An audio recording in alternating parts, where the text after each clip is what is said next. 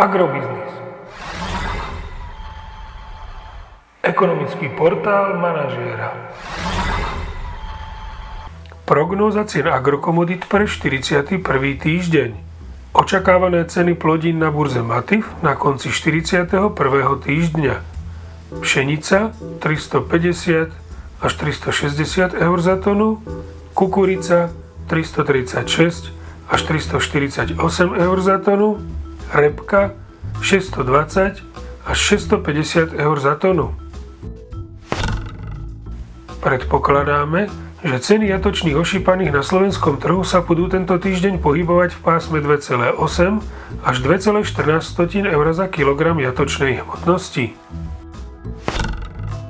Agromagazín nemení svoj odhad nákupnej ceny surového kravského mlieka na september, novembrovú cenu zvyšuje o 20 a decembrovú cenu o 40 eurocentov za 100 kg. Predpokladáme, že ceny pohodných hmot na Slovensku u nás porastú aj tento týždeň.